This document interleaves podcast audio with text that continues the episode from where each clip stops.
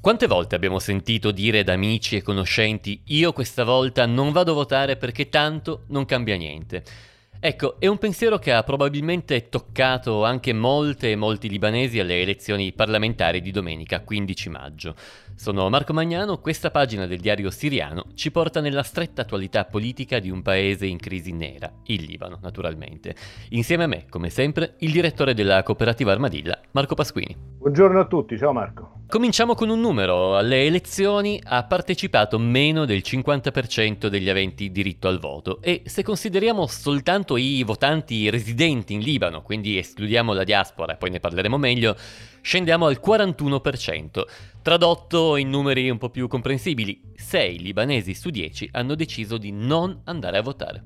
Questo è un dato comunque atteso, perché la crisi in, in, cui è precipitato il Libano negli ultimi tre anni effettivamente poi non ha mai avuto risposte politiche, anzi possiamo dire che è stata causata in gran parte proprio dal sistema politico. Eh, questa distanza dei seggi, per esempio, è risultata evidente nella circoscrizione di Beirut Est, eh, che è quella maggioranza cristiana, eh, dove domenica mattina, tutta la domenica, le strade erano praticamente deserte e il traffico inesistente.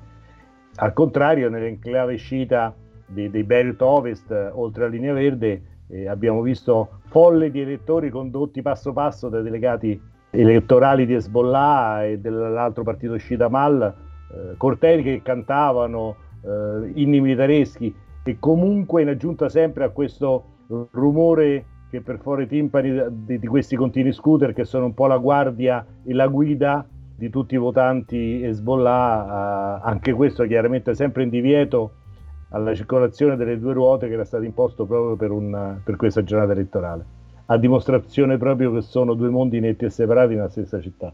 Ma vediamo invece che cosa ha deciso chi ha scelto di votare, chi, chi è andato a mettere il proprio voto nell'urna. Ma intanto dobbiamo subito dire che la notizia politica più rilevante eh, è che nessuna coalizione ha avuto la maggioranza assoluta nei seggi, ma del resto comunque, come molti sanno, il sistema elettorale non aiuta certo a costruire maggioranze solide. Anzi, Marco, sai che c'è? Eh, spiegaci tu come funziona il sistema elettorale libanese. Ma grazie, guarda, a parte che mi sopravvaluti e mi metti anche un po' in difficoltà, però mh, mm, diciamo non sono sicuro che qualcuno abbia esattamente capito il funzionamento del sistema, magari chi l'ha scritto, ma mh, mm, non ci giurerei, ma proviamoci. Allora, formalmente parliamo di un Parlamento monocamerale formato da 128 deputati, tutti eletti sia dai votanti in Libano sia da quelli della diaspora, e poi ne parleremo meglio, come abbiamo già detto. E fin qui, facile. Dopodiché però la Costituzione dice che i seggi sono suddivisi in modo paritario tra cristiani e musulmani. E qui le cose si complicano perché i seggi sono ulteriormente suddivisi tra 11 rami confessionali. Sono 4 rami islamici, quindi 27 seggi vanno ai sunniti, 27 agli sciiti, 8 ai drusi, 2 agli alawiti. E poi i cristiani si dividono in sette rami, con i maroniti che dominano e hanno 34 seggi, e poi tutti gli altri, dai greco-ortodossi ai greco-cattolici, dagli armeno-ortodossi agli armeno-cattolici, fino a un seggio per gli evangelici e uno per il resto delle minoranze cristiane riconosciute, ovvero sei gruppi che si disputano questo ultimo residuale posticino. Sì, è giusto per aggiungere un pezzo, fanno parte di questo sistema di quote anche le principali cariche dello Stato perché tutti sapete ormai che il Presidente della Repubblica deve essere un maronita, quindi un cristiano, il Primo Ministro un sunnita e lo Speaker, ovvero il Presidente del Parlamento, deve essere uno sciita. Questa logica di equilibri si basa sull'ultimo censimento condotto nel paese, che non è esattamente recente, risale al 1932, cioè la bellezza di 90 anni fa. Ma torniamo comunque da dove siamo partiti. Come dicevamo, nessuno, nessuna coalizione, nessuno ha ottenuto la maggioranza dei seggi, a differenza invece di quattro anni fa. Infatti nel 2018 eh, la maggioranza era andata a una coalizione chiamata Alleanza dell'8 marzo, che era guidata eh, dai partiti sciiti Hezbollah e Amal e dai maroniti della corrente patriottica libera, che era il partito del presidente Aoun e del suo genero Gibral Bassil, e avevano ottenuto 71 parlamentari su 128. E, e quindi questa era stata decisiva per la formazione dei vari governi che si sono succeduti da allora. A distanza di quattro anni, eh, la coalizione però, questa coalizione si è fermata molto più in basso, con 58 seggi sicuri e un numero ancora a capire da indipendenti che potrebbero sostenere, ma questo è tutto da scoprire. Eppure a leggere e ascoltare le dichiarazioni dei singoli partiti sembra beh, che tutti abbiano vinto, a partire da Hezbollah, che sulle prime era considerato il grande sconfitto di questa tornata elettorale, ma che in realtà ha conservato i suoi 13 seggi in Parlamento ed è rimasto come sempre molto forte e molto saldo nelle sue roccaforti a sud, tanto che informalmente lo, lo, si chiama anche il Partito del Sud. L'altro partito sciita, Amal, è sceso da 17 a 15 parlamentari, ma possiamo dire globalmente a retto, non c'è stato un sovvertimento completo. Invece è crollato il, la parte, il partito eh, chiamato della corrente patriottica libera, come dicevo, del presidente Aoun e di suo genero Bassi, l'ex ministro degli esteri, eh, un crollo vero perché è passato da 29 a 17 rappresentanti. Eh, di conseguenza il, il, nuovo partito di maggioranza in ambito cristiano è il partito di Samir Jaja, eh, che si chiama Libanese Force, le forze libanesi, che non è altro che un'espressione molto conservatrice del mondo cristiano e di destra eh, cristiano maronita. E invece questo movimento è stato eh, sostenuto in maniera decisiva eh, dall'Arabia Saudita proprio in funzione anti-iraniani Jaja col suo partito ha ottenuto 19 dei, dei 64 seggi eh, riservati ai cristiani in Parlamento. Mm, quindi da una parte ha confermato la propria influenza, la, le, diciamo una crescente influenza nella politica libanese e dall'altro ancora la spaccatura in maniera chiara e forse non recuperabile in seno alla comunità cristiana libanese. Ma anche qui la crescita non basta, perché nemmeno la coalizione che invece si chiama con grandissima fantasia Alleanza del 14 marzo, che insieme alle forze può contare anche sul movimento futuro dell'ex premier Saad Hariri, sulle falangi della dinastia Gemayel e sui drusi del partito socialista progressista di Jumblat, ha oggi la maggioranza assoluta. Visto che infatti hai nominato Saad Hariri, eh, ex primo ministro eh, libanese, sostenuto come tutta la sua famiglia da, dal mondo del Golfo, eh, dobbiamo parlare dei sunniti, eh, che sono finiti veramente ai margini di questa scena politica. Eh, probabilmente a causa eh, dell'assenza di una figura di rilievo potente come quella dell'ex premier, che però si è ritirato dalla vita politica nei mesi scorsi, trattato diciamo dal mondo che lo sosteneva, dal mondo fondamentalmente dell'Arabia Saudita in maniera abbastanza violenta e messo proprio uh, da parte. I sunniti hanno votato in maniera decisamente frammentata, molti non hanno eh, votato, anche perché proprio Hariri e tutta una parte dei sunniti spingevano per boicottare queste elezioni. Addirittura figuratevi che in un eh, quartiere mh, Tariq Jded eh, eh, il mondo sunnita, diciamo la componente sunnita, aveva montato delle piscine eh, dove i ragazzi potevano fare il bagno proprio in alternativa per dimostrare il totale disinteresse nei confronti del voto. Ecco, la bassa affluenza e i risultati generali ci dicono che i primi aspetti da sottolineare sono l'immobilismo e il disincanto, che però contrastano con l'aspettativa di una grande richiesta di cambiamento che arrivava invece soprattutto dalla diaspora. E quindi parliamone adesso finalmente di questa diaspora. E infatti è proprio dai libanesi all'estero, questa diaspora, che è arrivato un sostegno eh, decisivo ai candidati dei gruppi legati alle proteste antigovernative cominciate fondamentalmente nell'ottobre del 2019. E, e questi gruppi comunque hanno portato un buon risultato perché hanno ottenuto tre, 13 seggi. Quando parliamo però della diaspora parliamo di una forza elettorale molto forte, anzi sempre più forte, perché oggi ci sono circa 14 o 15 milioni di libanesi residenti all'estero, eh, cioè un, il triplo di quelli che sono residenti in patria. Ovviamente un numero del genere potrebbe ribaltare completamente l'esito di qualsiasi voto, ma bisogna chiarire che di quei 14 milioni sono tanti a non avere più la cittadinanza libanese o a disinteressarsi del, della politica del proprio paese d'origine. Infatti a registrarsi sono stati 225.000 libanesi all'estero. Detto questo, però sono quasi il triplo degli 80.000 del 2018. Eh, Marco, chiaramente eh, con tutti questi numeri io credo che comunque e chi ci ascolta si confonderà, eh, ma credo che lo siano anche gli eletti in Parlamento. Eh, ecco, se c'è una cosa che, che tutti abbiamo capito è che formare un governo in questa situazione sarà molto molto difficile. Anche perché prima Marco aveva ricordato che in base al sistema di condivisione del potere su base confessionale, il primo ministro deve essere un sunnita. E però c'è un problema, oggi manca completamente una figura del mondo sunnita capace di guidare la propria comunità.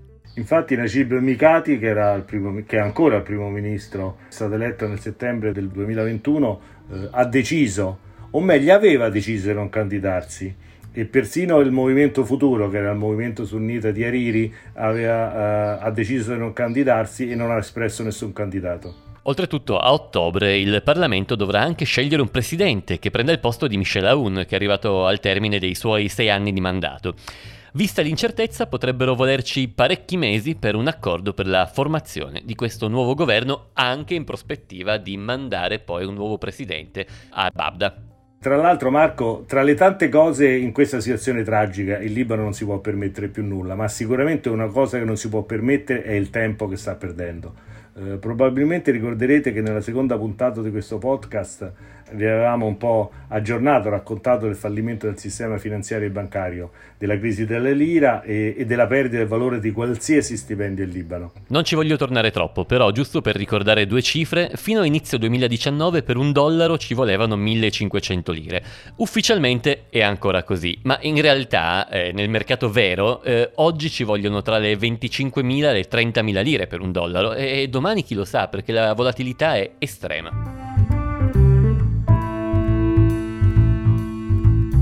Ora la domanda che tutti fanno, ma come si esce da questo disastro economico?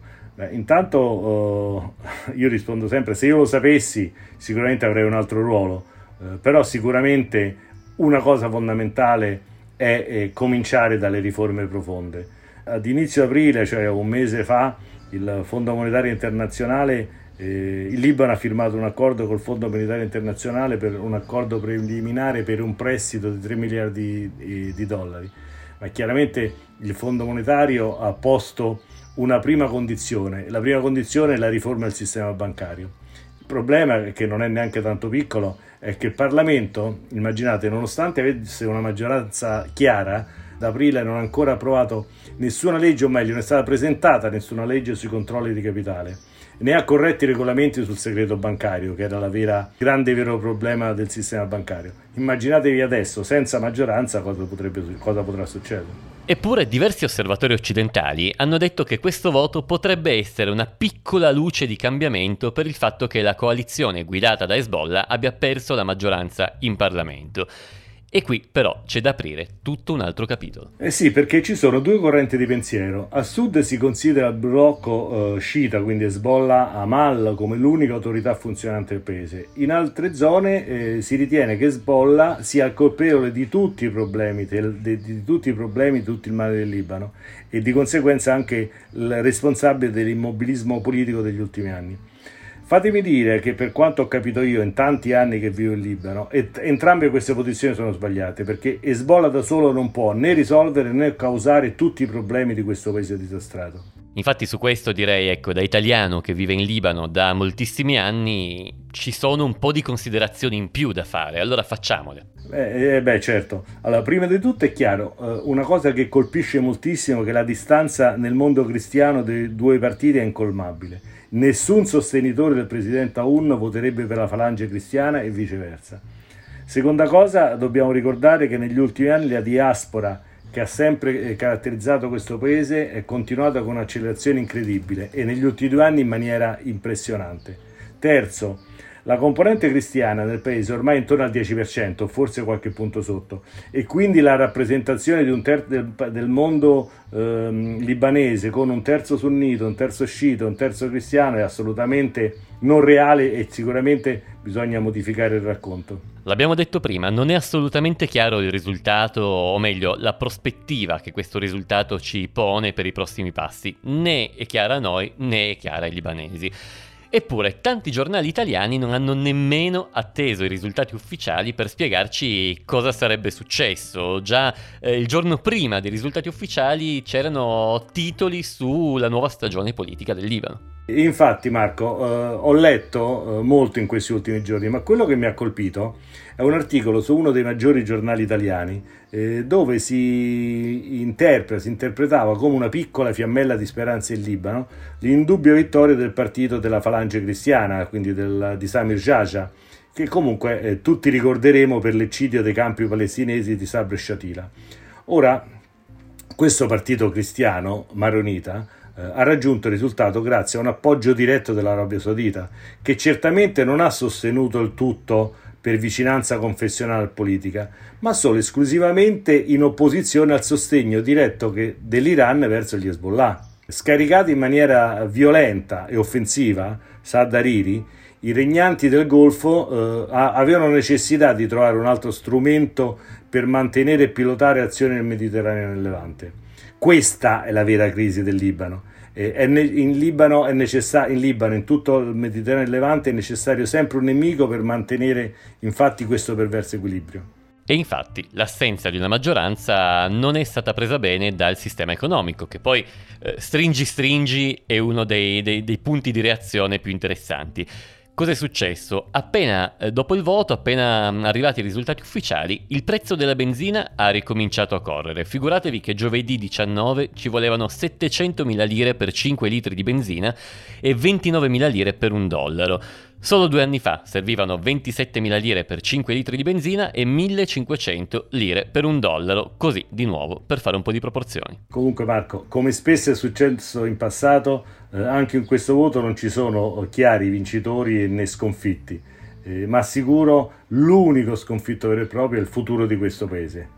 Ecco, non è proprio la fiammella di speranza di cui si parla eh, in altri luoghi, ma temo purtroppo che questa sia una rappresentazione molto realistica. Ovviamente continueremo a raccontarvi della situazione libanese nelle prossime puntate del nostro podcast, ma credo che per ora vi abbiamo fornito una mole di dati, informazioni, ma spero soprattutto di spunti che per il momento siano sufficienti. Come sempre io vi invito anche a, oltre naturalmente a ascoltarci, anche a scriverci, a chiederci, a magari eh, proporre qualche, qualche, ulteriore approfondimento. Noi siamo tutto orecchi e mh, mm, pronti assolutamente a raccontarvelo. Marco, noi ci sentiamo invece tra due settimane, sempre con una nuova pagina del nostro diario siriano. Ciao a tutti.